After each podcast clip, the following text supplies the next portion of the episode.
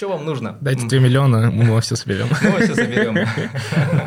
Единственный момент, у нас стартовые условия были, ну давай пару месяцев поработаем, и вот уже четвертый год. Я всегда каждый раз такой сидел, такой, блядь, Типа, пойду домой, надо так же. Типа, мама, как, как это сделать? Можно домашку списать. Он была как обычно. В этом подкасте две вещи. Первое, я знаю, кому я его отправлю. Уже трем людям я уже так в голове прикинул. И второе, это офигенная бесплатная консультация. Я не знаю. Ну так. Начинается на А, да, только что.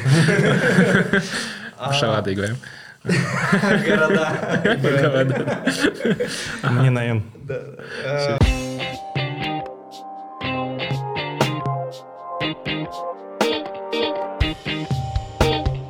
Всем привет. Это подкаст «Слушай». Это подкаст «Слушай». С вами, как всегда, Мила Ялим.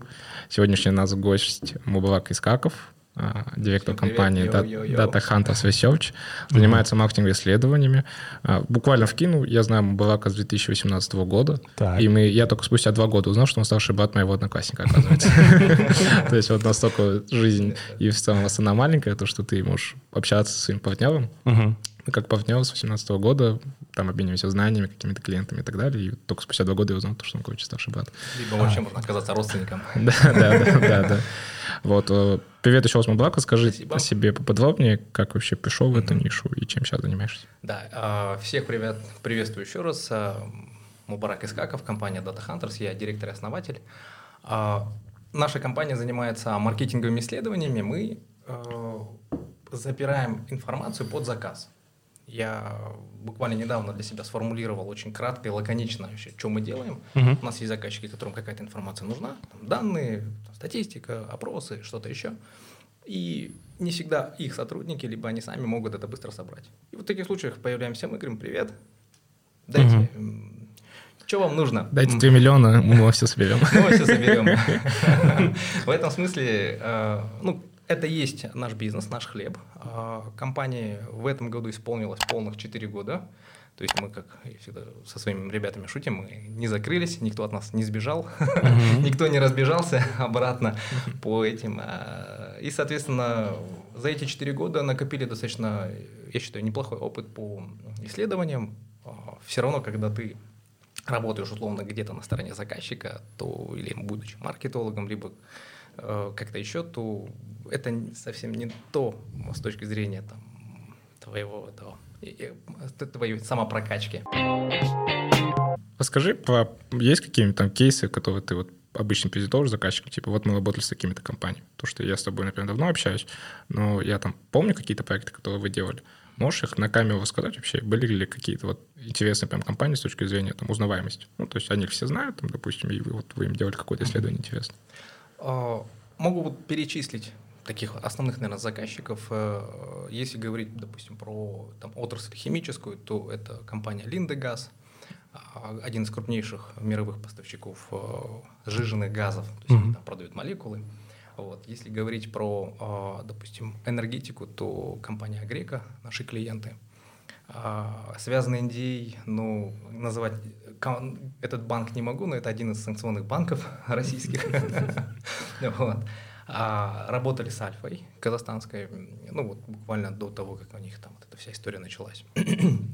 А, работали с одной субподрядной компанией для BI-группы, делали большое исследование. Вот. Ну и в целом, если так вот смотреть, то в принципе основные крупные промышленные игроки это так или иначе наши клиенты, либо мы каким-то образом участвовали в проектах, которые были, в которых они были заказчиками. Uh-huh. Вот. А, угу. Прикольно. А то, что касается Data Science, э, Data Science это не совсем... Это и Data Hunter. То есть вы преимущественно ищете или вы можете заняться предиктивной, допустим, какой-то аналитикой?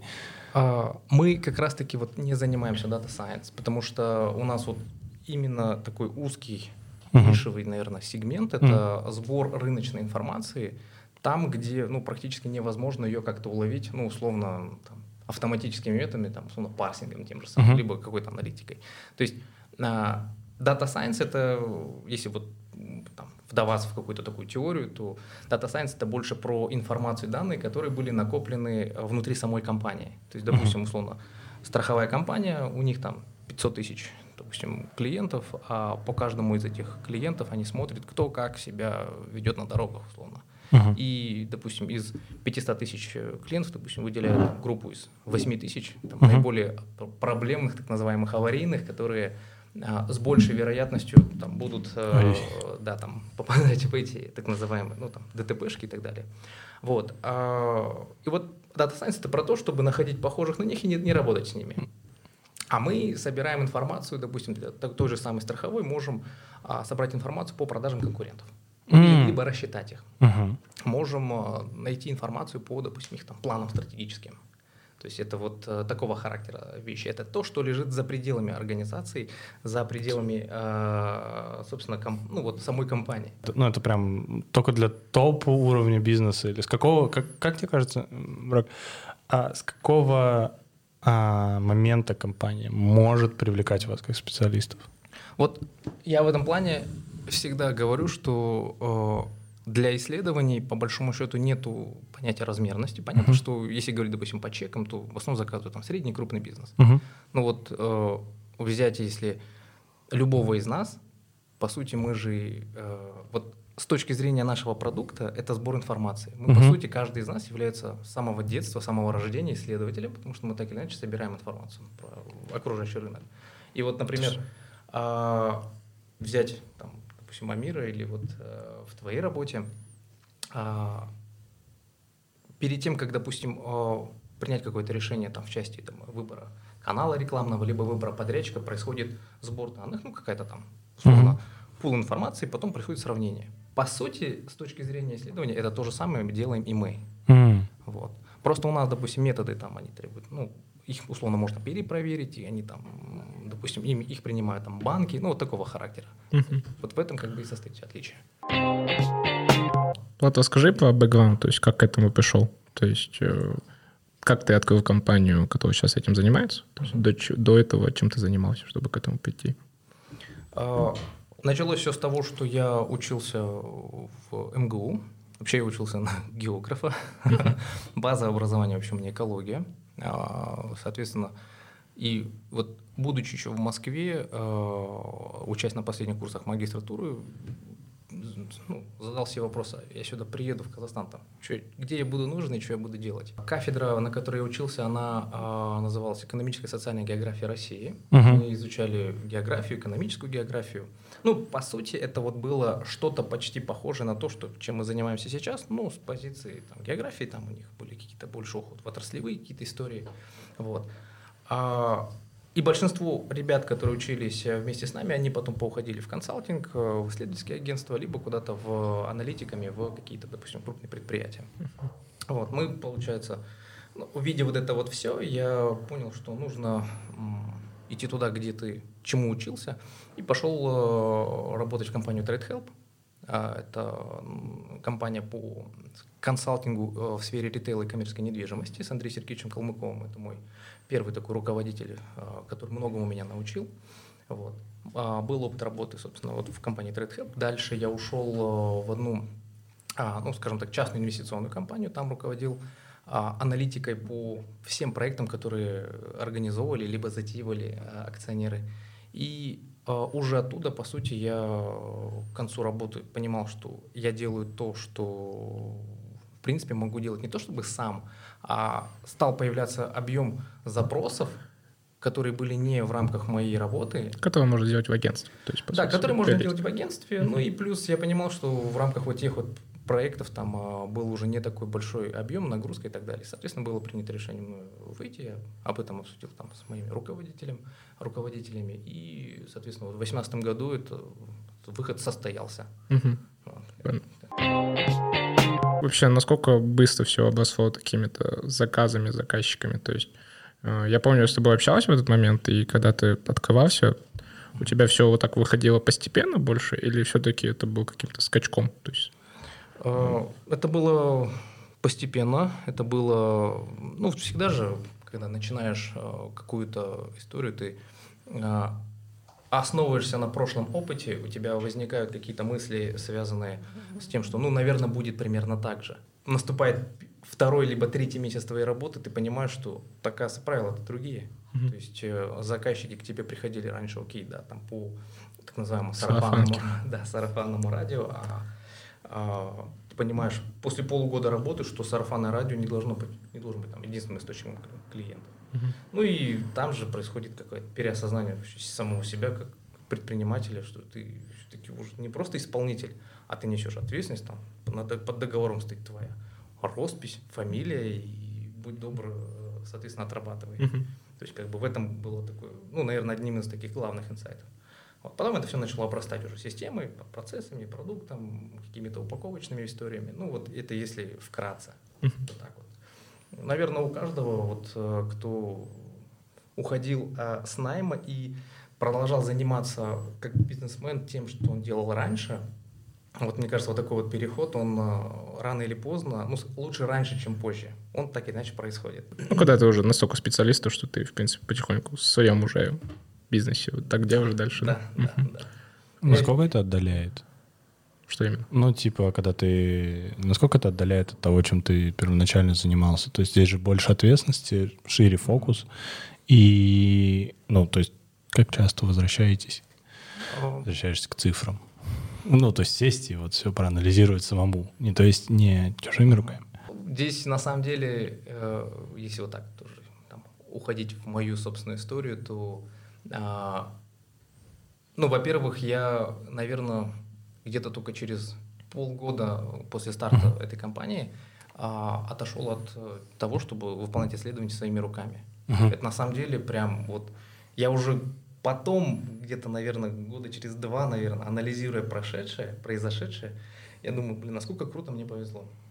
У меня очень сильный а, руководитель отдела исследований. Uh-huh. А, то есть так называемое производство, оно и целиком полностью, по сути, с самого начала было закрыто им. Uh-huh. То есть он и вся команда, которую я, допустим, находил, я ему дал в распоряжение аналитиков, и, соответственно, там они выполняли эти проекты. А, я понимаю, что если бы не было вот этого, ну, там, знакомства, а там знакомство, на самом деле, было простым, я разместил объявление на HeadHunter, он откликнулся, и мы договорились, все. Вот. Единственный момент, у нас стартовые условия были, ну, давай пару месяцев поработаем, и вот уже четвертый год. Таки. Почти первый, практически первый нанятый сотрудник, если да, супер. Да, все верно. У меня здесь то же самое. Ну, то есть я давно не занимаюсь своей услугой сам. Меня даже руки уже отошли полностью. То есть я зайду в кабинет Гугла, и я такой, типа, где я? Да, да, да. Что я? Что за вкладочки? Меня, я сейчас себя слою на мыслями, что а, ты а, не имел опыта работы в найме, я так понимаю. Вообще не был. И это, тогда тебе нечем. В этом плане, да, ну, блин, есть определенная сложность, когда ты не работал в найме, mm-hmm. ты же должен найм это как-то высветить у себя, и ты, естественно, то есть я наступал там на такие какие-то клабли, типа, связанные с э, тем, что у нас молодые ребята, соответственно, из этого надо было все строить, какой-то менеджмент, а все это было на уровне какой-то холократии в кавычках. Oh. Типа, типа самоорганизованность определенная, да, где ты там типа просто им говоришь, объясняешь, они там что-то пытаются делать, никаких регламентов, никаких процессов.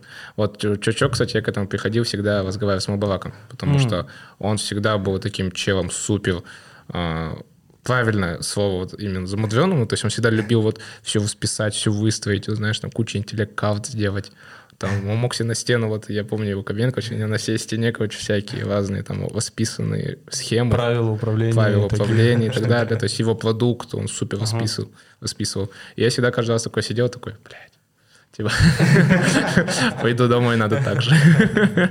Типа, мама, как, как это сделать? Можно домашку списать? Он была, как обычно, там условно что-нибудь посмотрю, только можно спешу, да? Вот. Я бы хотел даже вот ну, в рамках этого подкаста поднять тему, угу. ну вот так называемая успешность или неуспешность агентств, да, вот таких как мы. Потому что, и, кстати, здесь же на самом деле агентство, по сути, мало чем отличается. Ну, вот, хорошо поставленное агентство от хорошо поставленного отдела маркетинга, угу. по сути, разницы никакой нету. Mm, ну да, заказчиков меньше. Заказчиков меньше, но с точки зрения там, глубины задач, с точки зрения, допустим, процессов, по идее, это же одно и то же. Ну да. По крайней мере, я считаю, ага. то, что главный один из KPI успешности агентства — это сколько лет оно, во-первых, работает, Ну и во-вторых, да, это уже дальше цифры ваши, там, какие, с какими компаниями работать, насколько весь вот этот понт, он разделан в этом агентстве, да, то есть насколько интересно это все выглядит. Mm-hmm. А, ну, для меня один из важных KPI показателей в целом время, сколько они работают. Потому что mm-hmm. вот на моем уже, я сейчас вспоминаю, там, 2-3 года назад, агентство, с кем я, так сказать, мысленно конкурировал. Многие из них уже, их тупо нет. Они вообще попали с водалов, таких дофига. А, они тогда казались очень сильными, а потом где-то споткнулись, бум-бум-бум, все, их нету. Как думаешь, на чем они споткнулись? Или могли споткнуться? А фиг поймешь, надо вот, я в этом месяце хочу, короче, я уже поставил такую цель, я хочу mm-hmm. пообщаться с десятью хорошими конкурентами. И с ними, вот знаешь, вот войти в этот рынок до конца с точки зрения вот моих конкурентов, потому что я общаюсь с коллегами по цеху, да, то есть SMM-щики, креативщики, uh-huh. исследователи, там CVM-щики. Ну, то есть вот с сайтовиками я что-то не общаюсь. То ли вопрос принципа раньше у меня такой был, мол, типа, да, не все делают, типа, говно, типа, туда-сюда. А сейчас уже нет такой позиции, просто хочется с ними пообщаться реально на общие такие прям проблемы, взглянуть с другой стороны, как они их решают. Я тоже поделюсь там своими какими-то лайфхаками, которые мы у себя сделали. Вот. Но многих конкурентов уже нет. Либо они переобразовались. Ну, даже, может, видел, может, нет, там есть такой Иван Мукашев, паренек, он делал uh-huh. сайты 10 лет, ну, 10-15 лет он сайты делал, в принципе. Uh-huh. Сейчас он занимается таргетом и там всяким инфобизом. То есть он вообще ушел с этой ниши, там абсолютно этим не занимается. Бац, бац, все, конкурент исчез, появился просто там другой чувак. Ты не думаешь, что, вот, например, ниша сайтов, а, она может измениться из-за вот этого ноу-кода? Ну, то есть порог входа стал ниже. Он, а... он всегда был очень низкий, и даже когда не было ноу-кода, были школьники, которые тебе делали дешево. Ну, Сейчас появился ноу-код. Теперь в итоге тоже ничего себе. Ну, опять же... Все равно есть те, кто в ноу-коде делает дорого. да, да, да. Здесь такая история, то, что новые инструменты появляются, как бы без проблем, но нету такого, что как, типа... Раньше, помнишь, все говорили, типа, YouTube — это убийца телевизора, да? Это не убийца телевизор. Это ну, новый инструмент, сказать, это новый инструмент потребления контента, да. Ну, то есть телевизор от этого не умрет. Бюджеты в телевизоре точно такие же большие, рекламные контакты там большие люди все равно смотрят, просто определенная аудитория смотрит. И то же самое и с нами. То есть все равно будет всегда аудитория, которая хочет и которая считает более правильным заказать сайт у агентства, которое подойдет к этому серьезно, которое mm. подойдет к этому как подрядчик. А ноу-код — это все равно какая-то история. Это может быть сделать то же самое агентство, да, после агентства на тебя больше заработает, потому что у него себестоимости ниже mm-hmm. на ноу-коде, и считают, ну, наоборот, типа для самого агентства выгоднее. Ну, вот. да. А как бы клиент, все, клиент все равно останется, который хочет в агентство покупать. Ну, то, что вот если вернуться к вопросу, что считать успехом, то есть э, если говорить про отдел маркетинга, у меня есть абсолютно ненормальная мысль, мне кажется, что круто, если в отделе маркетинга через какое-то время ты понимаешь, что оттуда выросло много э, именно управленцев SEO, именно SEO-управленцев. То есть, э, поскольку маркетинг очень сильно связан, и у меня есть э, некоторые замечания в плане того, насколько иногда сложно объяснить задачу, ну, то есть маркетолога, uh-huh. а, ну, или э, их, в принципе, надо объяснять. Не то, что их сложно, их просто надо объяснять иногда. И очень круто, когда ты можешь помочь продвинуть э, вот ребят, потому что в тот момент, когда каждый внутри себя начинает уже чувствовать SEO, в этот момент, ну, э, отдел обычно э, начинает коса на камень внутри заходить, mm-hmm. и оттуда как раз появляется, ну, как мне кажется, креатив, как мне кажется, необычное, нестандартное решение, потому что каждый еще а, не просто предлагает идею, типа, давайте там все билборды выкупим, ну, а он еще и математику считает, и быстренько прикидывает, сколько людей понадобится. И вот когда вот эти управленческие штуки у него уже начинаются, и у тебя много таких людей, mm-hmm. это, по-моему, супер круто. Mm-hmm. Здесь я не могу говорить о том, что типа и при этом, при всем, очень круто, если это внутри компании, что, чтобы этот отдел не жрал много фото.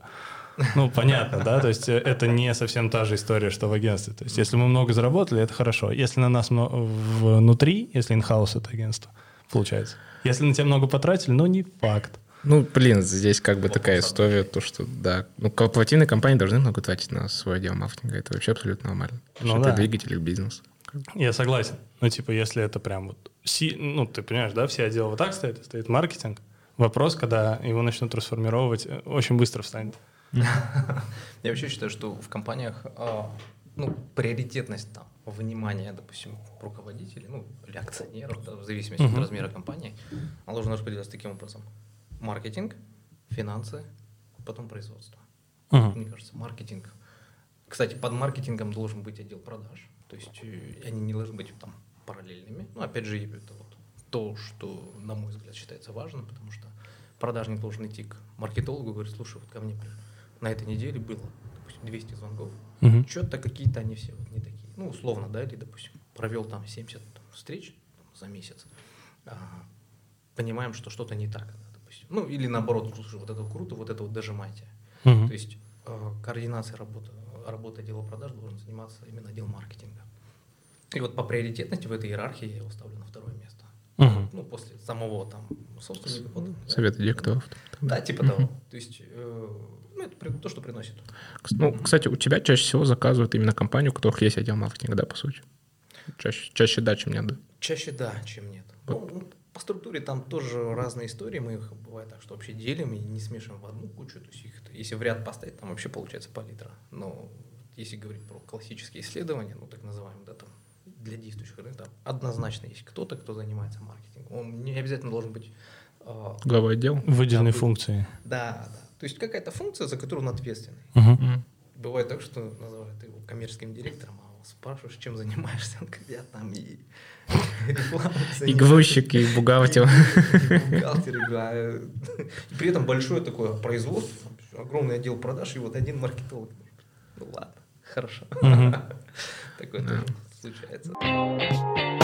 А можно ли в компании, на твой взгляд, выстроить, а, ну, то есть отдел аналитики именно постоянной. Нужен ли он вообще? Буквально добавлю. Вот у Metal Service есть бизнес-аналитик, которого мы тоже искали. Вот Юлия Пишажа чуть-чуть раньше тебя. Да. Вот, мы ее искали, потому что реально там из-за того, что клиентов много достаточно Service, всегда была такая потребность, а как на самом деле, типа, что сейчас происходит с клиентом внутри Metal Service, как часто они покупают, как часто они не покупают. Ну, она раз в месяц присылает большой отчет, mm-hmm. то есть я его пытаюсь разобрать, ну, она его еще хотя бы упрощает, mm-hmm. я его посмотрю, и оттуда иногда рождаются какие-то новые идеи, новые решения. При этом, при всем, я понимаю, что а, в лонгран, то есть одного человека явно недостаточно.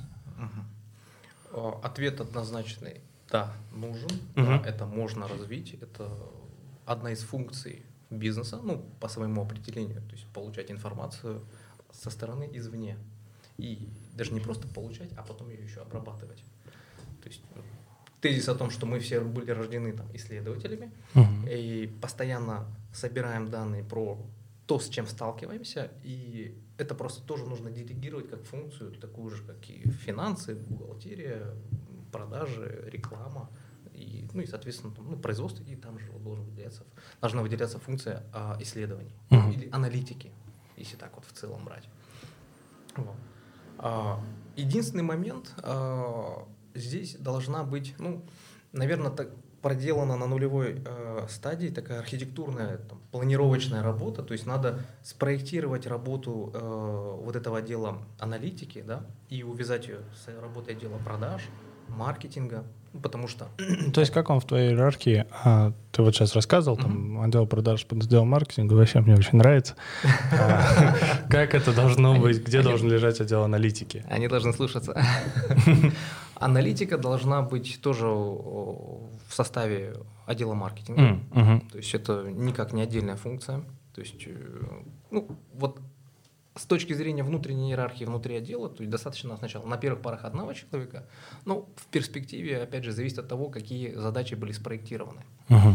Допустим, для компании, которая занимается а, оптовыми поставками, ну, продажей, перепродажей, допустим, металла, а, ключевую, одну, одну из ключевой, допустим, функций является это мониторинг цен, то есть на рынке, там, что происходит там, по сырью, что происходит у заводов, что у клиентов, uh-huh. допустим, кто по каким ценам закупает или продает. Вот. Под эту функцию в идеале ставить одного человека, который бы целиком процесс на себя бы забирал. А, вторым, ну, то есть это вот там, по блокам. Если говорить про остальные блоки, то я считаю важным смотреть там, результаты там, рекламных кампаний, uh-huh. переговоров, интервью, э, ну, как минимум какое-то изучение заказчиков. То есть помимо того, что они покупают по причине того, что, допустим, давно работают, возможно, стоит анализировать, а, какие у них сейчас проекты, что они планируют делать, чтобы можно было и это тоже закладывать в какие-то планы, допустим, по продажам. Uh-huh. То есть вот такого характера функции. И С точки зрения э, задач, это все достаточно типовые вещи, но вот э, в зависимости от продукта компании, от вообще от отрасли, индустрии, в которой она работает, э, это приобретает разные формы. Но это точно может функционально выделить, э, выполнить один человек, или это все-таки вот все, что ты описал? Мне кажется, это чуть шире, чем один человек, типа, в рамках. Если э, вот с точки зрения э, вот нагрузки, uh опять же, вот все, что я сейчас описал, это же тоже можно регулировать, то есть не грузить, допустим, допустим. Не в параллель, а типа вот здесь сегодня вот так. Сегодня да, вот. допустим, планировать месяц таким образом, чтобы вот эти 21 день или там 19 дней, uh вот он из них треть выделял на, допустим, сбор цен. uh несколько дней выделял на то, чтобы анализировать там, итоги продаж, например, ну вот такого характера. Какие-то задачи можно ставить с периодичностью раз в квартал.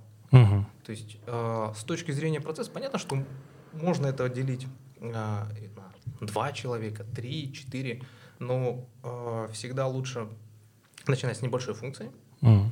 и после этого наращивать э, нагрузку и объем.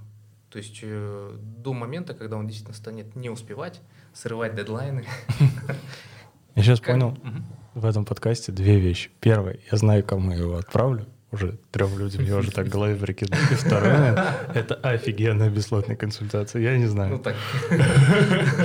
Ради этого мы и организовали. Спасибо большое. Я только за. Я рад, что... Вообще, э, у меня такая мысль была, вот успешность вот таких агентств, да, как мы, она строится на... Ну вот я выделяю три, э, наверное, кита основных, и все остальное. Первый э, кит это все-таки продукт, то, в каком виде клиент получает результаты исследований, изыскания, аналитики и так далее. Mm-hmm. Вот. Там я на эту тему, если, если что, я там могу более подробно пояснить, но mm-hmm. отчет, который получает клиент, неважно, как клиент называется, это сторонняя да, компания, либо свое руководство, с точки зрения потребности они одно и то же хотят. Mm-hmm а этот продукт должен быть выполнен с точки зрения методологии правильно, он должен быть оформлен красиво, он должен быть проверяемый, обоснов... ну, со всеми ссылками, чтобы можно было любую цифру или вывод обосновать. Uh-huh. Ну, здесь надо понимать психологию собственников, то есть наших заказчиков, которые принимают решение по выбору подрядчика. Они э, хотят данные, ну, получать информацию, которая будет проверенной и на которой они смогут заработать. Ну, это если вот прям ну, либо сэкономить, да, заработать, сэкономить. Это в любом случае заработать, да. Да, да, соответственно. Ну и есть там третий мотив, это избежать рисков, так называемых, то есть избежать проблем. Это на самом деле тоже один из э, важных э, результатов отдела маркетинга, либо агентства, которое занимается там аналитикой, и в том числе, кстати. Многие услуги, такие как, например, анализ рынка, это же про то, что же не заниматься вдруг э, ненужной хренью, по сути своей, да. когда у тебя заказывают анализ рынка, да, потому что если там объем реально их устраивает, допустим, то тогда есть смысл, типа, залезать. Да, да, с точки... Сейчас... Абсолютно верно. Не продавать рюкзаки для лягушки, я понял. Да, да, да, да, это вот про вот это, кстати. Ты же помнишь, рассказывал кейс интересный про французскую сеть а, да, да, инструментов? Да. То, что они тоже там чуть ли не гвозди узнавали, сколько да, лежат у каждого человека дома. Да, э, тоже я не могу называть бренд, там, подписывал все время NDA. вот. А, но это один из крупнейших ритейлеров в сегменте DIY. Uh-huh. Они продают а, строительные материалы, товары для ремонта, там даже у них есть ассортимент по мебели, сад, ну, как бы так вот. Получается, достаточно глубокие они исследования проводят и вплоть до того, что изучают содержимое так называемых вот этих ремонтных рюкзаков, да, вот чемоданы старые, либо вот mm. коробки с инструментами, что лежит, э, сколько у него там гвоздей, почему он именно такие молотки покупает, как он их использует, ну, вот такого характера. Это вот если к вопросу. Прикольно, да, подход? То есть ты когда мировая сеть, они прежде чем вообще думать о том, чтобы зайти в эту страну, они же прям ну, достаточно глубоко погружаются в то, как клиент здесь покупает такой продукт. Это очень, очень крутая информация. Одна французская продуктовая сеть. Еще, одна, тем, еще одна французская, такая уже продуктовая. А, когда А я сижу и пытаюсь вспомнить французские сети. Французские сети в России, они очень развиты, поверь, продуктовые. Нет, почему? Ну, они почему? Не, по-моему, ходят. Начинается на А, да, только что. В шарады играем. Города. Не на Н. Э, получается, э, в свое время, когда Союз развалился, ну, в целом на территории СНГ продукты покупались либо в гастрономах, либо на базарах, рынках и вот таких маленьких ларьках. И они понимали, что если они зайдут со своими там, супермаркетами, гипермаркетами, то они ну, этот рынок, ну, по сути, перевернут. Что они сделали в качестве, ну, в рамках этих исследований? Они на месяц отправили группу студентов в российские семьи жить просто. То есть work and travel только в России. Обратно work and travel.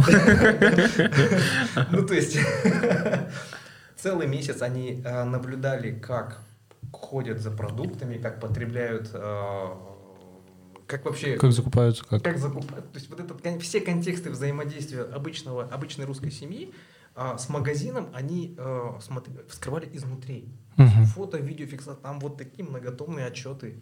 То есть они и вот эти результаты этих исследований позволили э, сформировать ассортимент, добавить очень большую ну, матрицу, которая адаптирована именно под местный локальный рынок. Угу. И это позволило, ну, по сути, им держать вот это лидерство последние, там, сколько, 25 лет, сколько они вот были, ну, и до сих пор. В своем сегменте они пока не мере лидеры, такие, типа, сегмент плюс. Mm-hmm. Как у нас здесь вот условно, так и они mm-hmm. там. И да, прикольно, потому что, ну, условно, без такого анализа они не смогут понять то, что тамошние бабушки любят покупать бананы и кефир, типа условно. А там во Франции же там условно бананов и кефиров не особо. Типа, ну, либо, и... либо они вообще по-другому стоят. То есть их там покупают как какой-то условно там Деликатес. Ну, не, не, да, типа такой редкий достаточно продукт. Это, это к вопросу, да, насколько, допустим, да, ре, ре, ну, с одной стороны это реалистично, с другой стороны вот так вот, если подумать, э, представь, отправить э, сотрудника в компанию, допустим, вашего покупателя, угу. и чтобы он посмотрел, что происходит с партией, которую вы на него отправили, как они ее используют, что угу. там нюансы, вопросы, что возникает, где бухгалтер на вас матерится, где он на них матерится где производственники. Надо попробовать. То же самое с сайтами. Да, да, да. Ну, определенно, потому что я же иногда же сам у себя заказывал сайт на свои проекты какие-то, да, и там я тоже вскрывал, так сказать, такие типичные проблемы, которые я такой сразу, а, все, понял. Типа, там, тут, там, косяки там определенные. И вот, кстати, вот эти, вот эти истории, которые мы с тобой вот обсуждали, про вот эти вот французские компании, а, я вот после вот таких именно историй для себя понимал то, что есть многие ребята у меня, например, знакомые, которые говорят, вот, я хочу открыть там агентство там в Россию, в Россию уйти, короче. Сейчас типа SMM я занимаюсь в Казахстане, типа я там в России собираюсь еще делать э, заказики.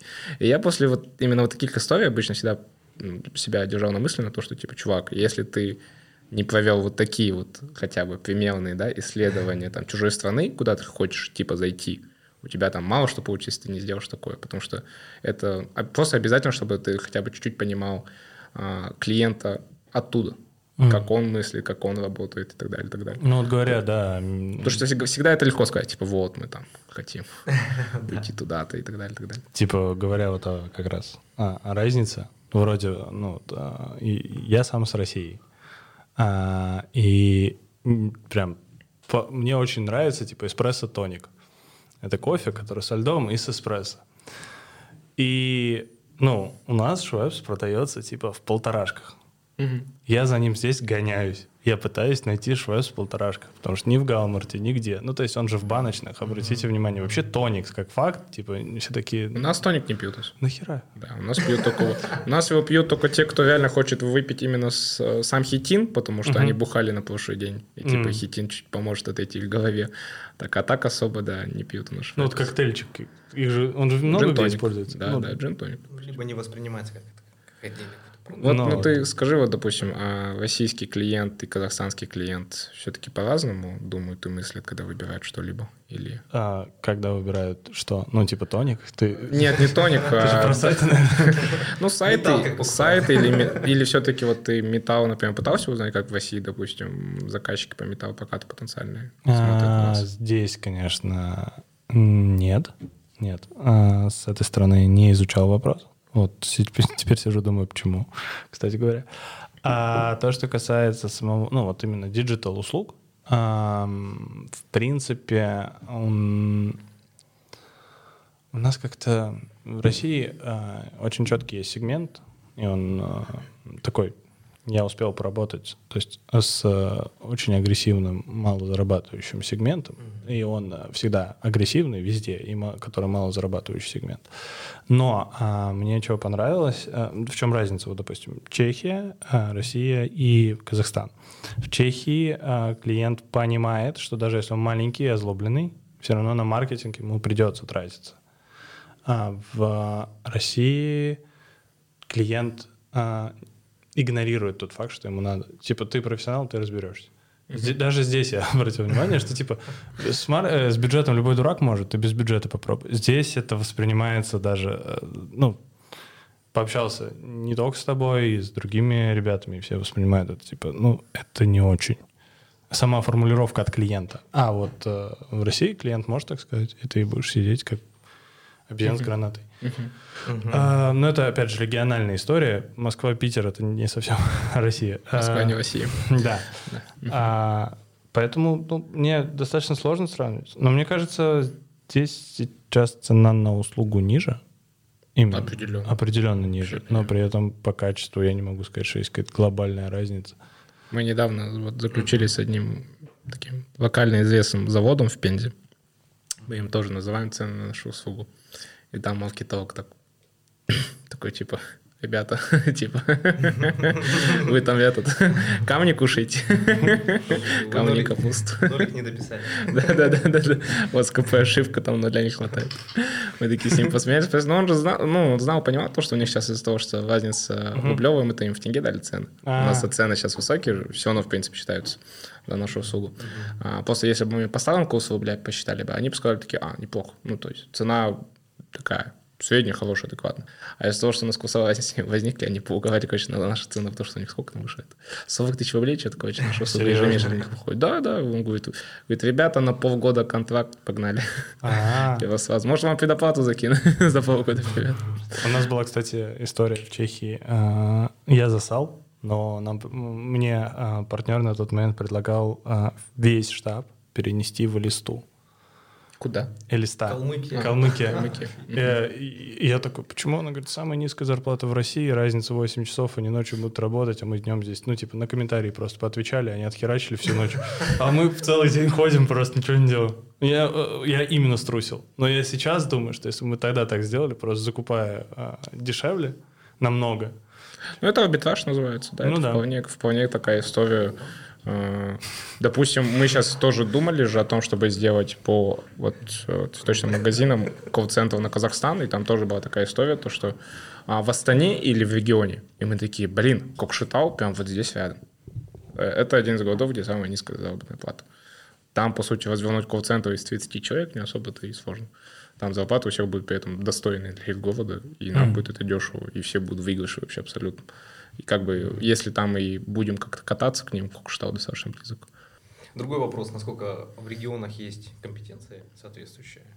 это либо простые функции надо выносить, либо тебе придется с кого-то компетентного здесь выкидывать туда, его задауншифтить. В этом плане... Может, не на месяц, может, на больше. В этом плане, да, конечно, тоже такая спорная сложная ситуация. Ну, это как, блин, то же самое, вот если бы я, допустим, заказывал бы а, на фрилансе. Дешевле? Да, дешевле. А, ну, вот есть вот этот минус, то, что Пензенский завод с тобой не согласится. Да, рисков больше, потому что ты можешь больше потерять от того, что типа он сольется, потеряется, задержит, третье, десятое. Иногда mm-hmm. все-таки надо где-то где надо экономить на каких-то ресурсах, которые являются не сильно важными, uh-huh. то есть не кровью, так uh-huh. сказать, да, а там, где вот должно быть качество он за топ, то там типа максимально вот здесь вот держать. Вот. В этом плане колл-центр, я считаю, надо определенным образом вообще выкидывать, по идее. Потому что у тех же самых наших крупных организаций, ну, типа финансовый сектор и так далее, многие же колл-центры вообще же не в столице. Они у них прям реально глубоко в регионах закопаны. Многие ну, у них даже колл-центры на аутсорсе вообще. То есть там женщина сидит дома mm. с ребенком. Ну, у Тинькова был в этом фильме. Женщина, она такая одна в селе. Да, да, да. H&, я знаю сам в Европе H&M, допустим, они все с дома многие работают. То есть у меня у самого есть одноклассница, которая работает в колл-центре H&M, она обслуживает Польшу, Россию и так далее. Там у них больше колл-центров, я не разбросаны все по разным городам. То есть все так максимально global, если, ну вот, если касается H&M. в исследованиях мы достаточно часто сталкиваемся с необходимостью проведения там, телефонных опросов, а это по умолчанию колл-центр. Uh-huh. И вот я еще такой тоже момент изнутри рынка. В Казахстане практически нету больших и э, профессиональных колл-центров, которые могут там, проводить опросы. А есть какие-то временные истории, где они там собирают там кучу тетушек. Левачок. Да, да, да. Они там дома сидят, с гарнитурой телефона звонят. После этого проект закончился, все, до свидания. А, ну, причины там достаточно э, ну, наверное, нестабильности заказов на такие услуги, верно? Если это, из этого можно было бы сделать бизнес, кто-нибудь уже сделал. Абсолютно верно. Ну и с точки зрения вот оплаты, а, все равно даже в регионах и даже в столицах, а, вот мы когда а, смотрим, как, допустим, работают наши там, коллеги по рынку, какие они цены ставят на, допустим, единицу, ну, да, на один телефонный звонок, это реально копейки. Угу. И это, ну, не то чтобы проблема, вот, то есть, э, условно, заказчик смотрит там два коммерческих предложения, в одном там стоимость одного телефонного звонка там две, две с половиной тысячи, а во втором 600 тенге. Mm. того и того спрашивают, что так дорого, у этого что так дешево? Он говорит, а я, говорит, смогу. Второй говорит, да, у меня, говорит, я тоже смогу, ну только вот такая цена. Идите, идите лесом, вот и вы с этими работаем. Тоже опять из-за того, что нету много игроков на этом рынке, цены вообще скачут от балды, по сути своей, кто как выберет и так далее. Ну, у нас в сайтах тоже, тоже, по сути, среди агентств, например, еще более-менее есть какая-то цена по сегментам разбитая, да, потом чуть ниже опускаешься более экономичный, там вообще пфф, сайты есть, и, за, и бесплатно есть сайты, и чуть-чуть платно, и за 30 тысяч тенге, и за 50 тысяч тенге, ну, то есть, хоть убейся, предложение есть на все. Я видел на кворке за 400 рублей скопирую вам любой сайт. Да, да, да. да. Вообще, то есть, это кто как, кто как умеет, так и пытается шить, пытается зарабатывать. Вот. В этом плане, конечно, если бы таких было бы меньше, то тогда, не знаю, что было бы, может, я был бы намного богаче, фиг знает. Но здесь такая история, типа, если бы, если бы, там, знаешь, там, вот поэтому, вот по что я тебе говорю, все равно аудитория всегда остается. Я сам лично думал, то, что должны же, когда, ну, раньше я так думал, то, что вдруг такое произойдет, что у нас заказчиков не останется. Ну, то есть все примерно попилятся уже, типа. Потому что там агентство там достаточно, если агрессивно будут работать, то мы там плюс-минус уже схаваем, типа, аудиторию, да. Я такой, блин, я, я так буквально что-то в течение дня думаю, и такой, да нет, вообще не может такого быть. Потому что реально у нас дофига заказчиков получается таких новых, которые... Ну, ты же можешь этого... выйти за пределы географии. Ну, даже если захочется, да, экспортом заняться, то можно и за пределы географии выходить. Просто, например, а, выходят... Вот я тоже сейчас этот же момент изучаю, выходы mm-hmm. из географии.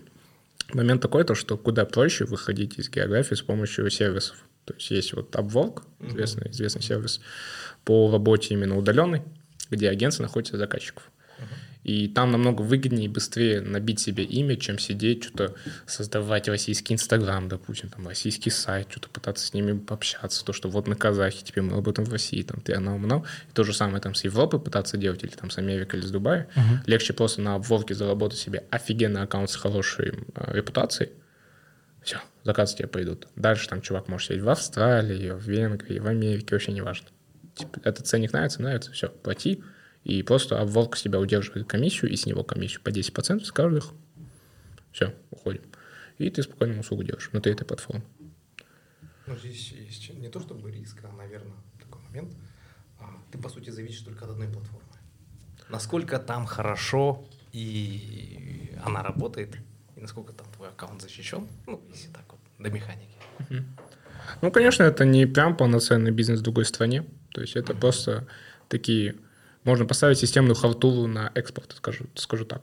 Mm-hmm. Да, ты не mm-hmm. сказать, что ты прям полноценно работаешь на весь мир. Это все, ну, конечно, там где-то не системно, где-то системно. Но мы, например, сейчас заказали одну разработку у одних ребят, которые mm-hmm. занимаются low-кодом. Они работают в основном через Upwork, и у них там офигенное количество заказов. При этом они тоже супер разбросаны по миру. CTO-шник в Беларуси, а, партнер, кто занимается клиентами, казах здесь находится, и разработчики по всей Европе разбиты кто, кто где. И они неплохо, неплохо работают. Сейчас я не знаю, сколько... А, 4 или 5 проектов у них сейчас. Ну, ну там все проекты от десятки плюс баксов. То есть это я могу точно, mm-hmm. ну, это я могу точно знать, потому что я сам сейчас у них заказал примерно за такой чек. Вот. Может, Поэтому... может к ним пойти работать. Я именно после этого такой, типа, о, классно, а Вовка это все-таки рабочая тема. Потому что я до этого слышал, ну ты же когда не знаешь э, глубины так- таких платформ, да, ты думаешь, а это там хрень какая-нибудь, а не заказчики. Типа, фигня вообще. Логотип за 100 долларов. Такое какое-то Да, да, да, да, типа, неинтересно там работать. А потом, когда я увидел их, я такой, а, все-таки чеки есть там. Типа, классно. Типа, надо, значит, тоже попробовать нормально туда идти. Я правильно понимаю, что это в основном экспортная история? Или э, в, то- в агентство обращаются типа иностранные компании, которые хотят зайти на рынок Казахстана? А, Ну вот за 4 года у нас по структуре наших там, продаж, Мгм. наверное, только процентов 5 это компании не из Казахстана. Ну, то есть вот э, заказчики. Мгм. Все остальные это казахские компании.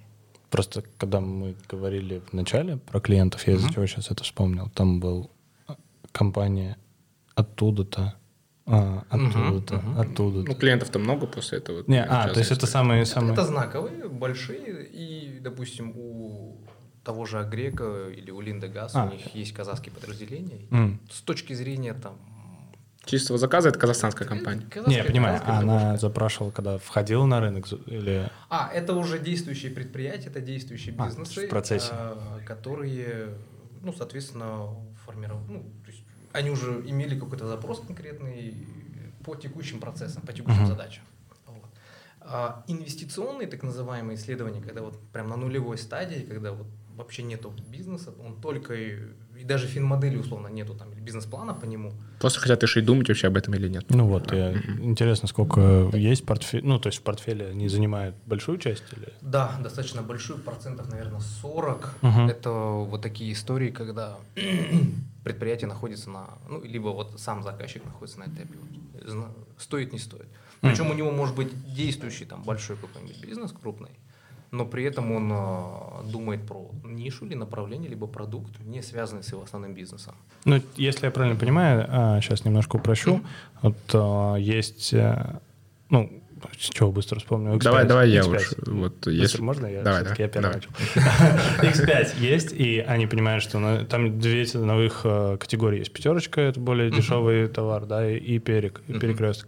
Например, э, компания, условно, которая заказывает аналитику, может быть такое, что, например, с перекрестком зашла и думает, а вот, э, ну, то есть магнит здесь нужен или нет? Ой, не магнит, а пятерочка. То есть Пятерочка. саб-бренд, который внутри компании, Мгм. группы компаний. Если говорить вот, ну, вот про заказчика X5 Retail Group, то э, е- я не то чтобы они к нам обращались, просто видел несколько запросов, э, которые приходили от них вот по Мгм. Казахстану в частности.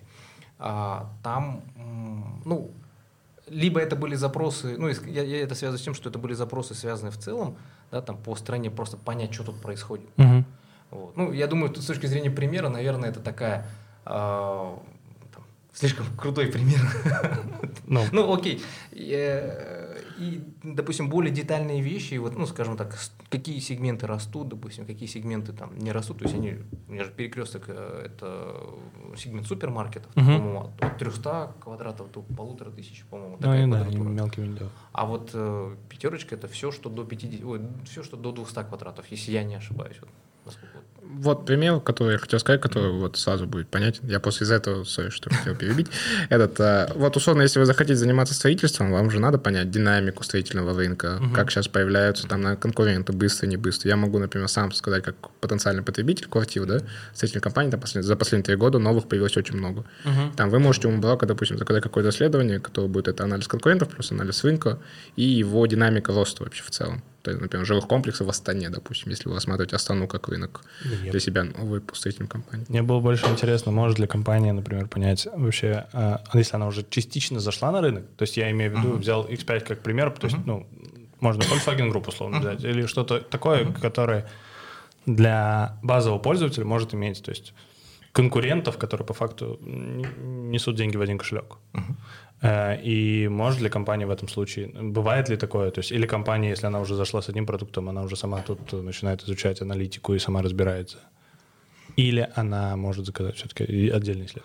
Касательно, вот если говорить вот про ситуацию, в которой, допустим, заказывают исследования, а, то а, чаще всего необходимость заказа исследования возникает тогда, когда они условно провели вот так совещание, На совещании, там, ну, вот их маркетологи, аналитики, вот, кто отвечает за вопросы, да, вот, они говорят, слушай, я не знаю, что делать. Я не знаю. Он говорит, «Ну, а акционер спрашивает, а почему не знаешь? Он, ну, у меня не хватает информации по этому вопросу, по такому вопросу. А, и, либо может происходить такое, акционер сам говорит, слушай, я вот не знаю, что происходит, ты знаешь? Он говорит, тоже не знаю, давай закажем исследование. Угу. То есть а, заказывают исследование тогда, когда не могут получить ответ на какой-то вопрос, а что происходит с их брендом э, или брендами да, в этот момент, на самом деле, ну, это уже как раз-таки, ну, это на самом деле параллельная история. Mm. То есть э, это не влияет на то, будут ли они заказывать, либо будут ли они там, своими силами это, э, эту аналитику собирать. Mm-hmm. Вот. А, если компания, опять же, большая, то, скорее всего, там есть люди, так называемые там бренд-менеджеры, либо аналитики, либо специалисты там, там, департамента развития, ну, вот, те, кто занимаются развитием бизнеса, а, так или иначе они эту аналитику проводят и в таком фоновом режиме. Mm. Зависит от того, насколько вот это к вопросу о том, как спроектирована вот эта вот система аналитики, что они смотрят, что они не смотрят с какой периодичностью они должны смотреть, как прописан бизнес-процесс вот такого характера. Вот ты сейчас это рассказывал, я себе помню, что я на мысль, то, что как мы с тобой разговаривали, то, что часто наши услуги, они являются гарантией безопасности для какого-то менеджера или собственника. ну, то есть вот, когда они такие, типа, я не знаю, я тоже не знаю, пошли перестрахуемся. Ну, типа, условно закажем у подрядчика исследование, чем будем сейчас выдумывать сами. И у нас то же самое бывает такое, что, типа, а, собственно, там как-то они определили, что нужен сайт, условно маркетолог говорит, да я могу там примерно накидать этот сайт, и там условно собственник или директор скажет, типа, нет, давай лучше перестрахуемся там условно и закажем у студии. Типа, и это вот часто бывает такая история, то, что чтобы именно... Понимаешь, у многих же топ-менеджеров есть вот этот страх обосраться, то, что вот будет вот этот момент, где будет для них это epic fail, и после этого их свобода, считай, погонь. Ну, могут какой-то прям выговор дать. В большинстве случаев мы же тоже своих клиентов изучаем. А, мы для себя поняли, что клиенты, э, вот наш идеальный заказчик, это амбициозный, слегка нетерпеливый и недоверчивый э, мужчина от 35 до 50 лет. Вам у нас понравится. Вот. А, то есть, ну вот по поводу исследования, это вот то, что лежит вот... Э, и вот они обращаются к нам, когда не доверяют чему-либо. Вот. Касательно перестраховки, бывают у нас истории, когда им просто интересно узнать. И вот он знает, что, блин, я в принципе и так пойду и сделаю, потому что игру вот все бизнесмены, особенно успешные, uh-huh. так или иначе, они хорошие исследователи. Много разговаривают со своими клиентами, они много разговаривают со своими подрядчиками, хорошо работают с командой, они очень хорошо знают в целом людей, человеческую природу, ну, отличные психологи на самом деле. И по большому счету для него, что исследование, что не исследование, он уже в принципе для себя решение принял. Это вот я говорю про тех а, предпринимателей, там, средней компании, которые к нам у нас заказывали исследования, так или иначе он знает, у него уже в голове есть план, как это сделать. История перестраховаться – либо здесь еще есть одна история, это когда, допустим, докум... нужно, допустим, в бизнес-плане отразить э, там план по развитию и в том числе... Ну, сходу уже заложены, по сути, да, на. Да, да, да, да. Что-то типа такого. Угу. Есть один парадокс, я не то чтобы сейчас себе в ногу стреляю, но э, очень важную мысль скажу, что э, не всегда саму, не всегда проведение, проведение маркетингового исследования и в целом вот этой аналитики э, будет способствовать э, ну, скажем так, успеху компании. Так по-любому вообще. Можно хоть, можно хоть заисследоваться. Это для меня не то, чтобы, не то чтобы откровением, а таким вот выводом было, потому что ну, можно сделать отличное исследование, но действиями есть других подразделений там, на этапе продаж, там, закупки, формирования продукта могут тут да, здесь то же самое, как и у меня. Я могу сайт сделать, даже если классно там и так далее, это может ситуацию вообще не изменить, а, например, даже ухудшить, допустим. То есть это вообще такая Я так понимаю, что исследование — это как будто ты такой, тебе говорят, ну, ты приходишь на стадион абсолютно пустой, не видишь, что это за стадион, тебе говорят, смотри, вот это мяч, и вы будете играть в футбол. Включают свет, а дальше, блядь, выиграешь ты, проиграешь, вообще никак не зависит. Типа, Тебе просто объяснили. Типа.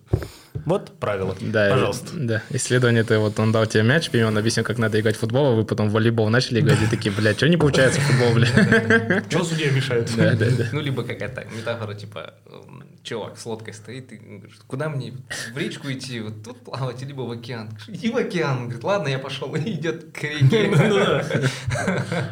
Вот. Здесь а, это всегда вопрос, а, который мы задаем нам, нашим заказчикам, типа, вам зачем эта аналитика? Говорит, вот, вот это вот хотим. Отлично, хорошо, давайте разбираться.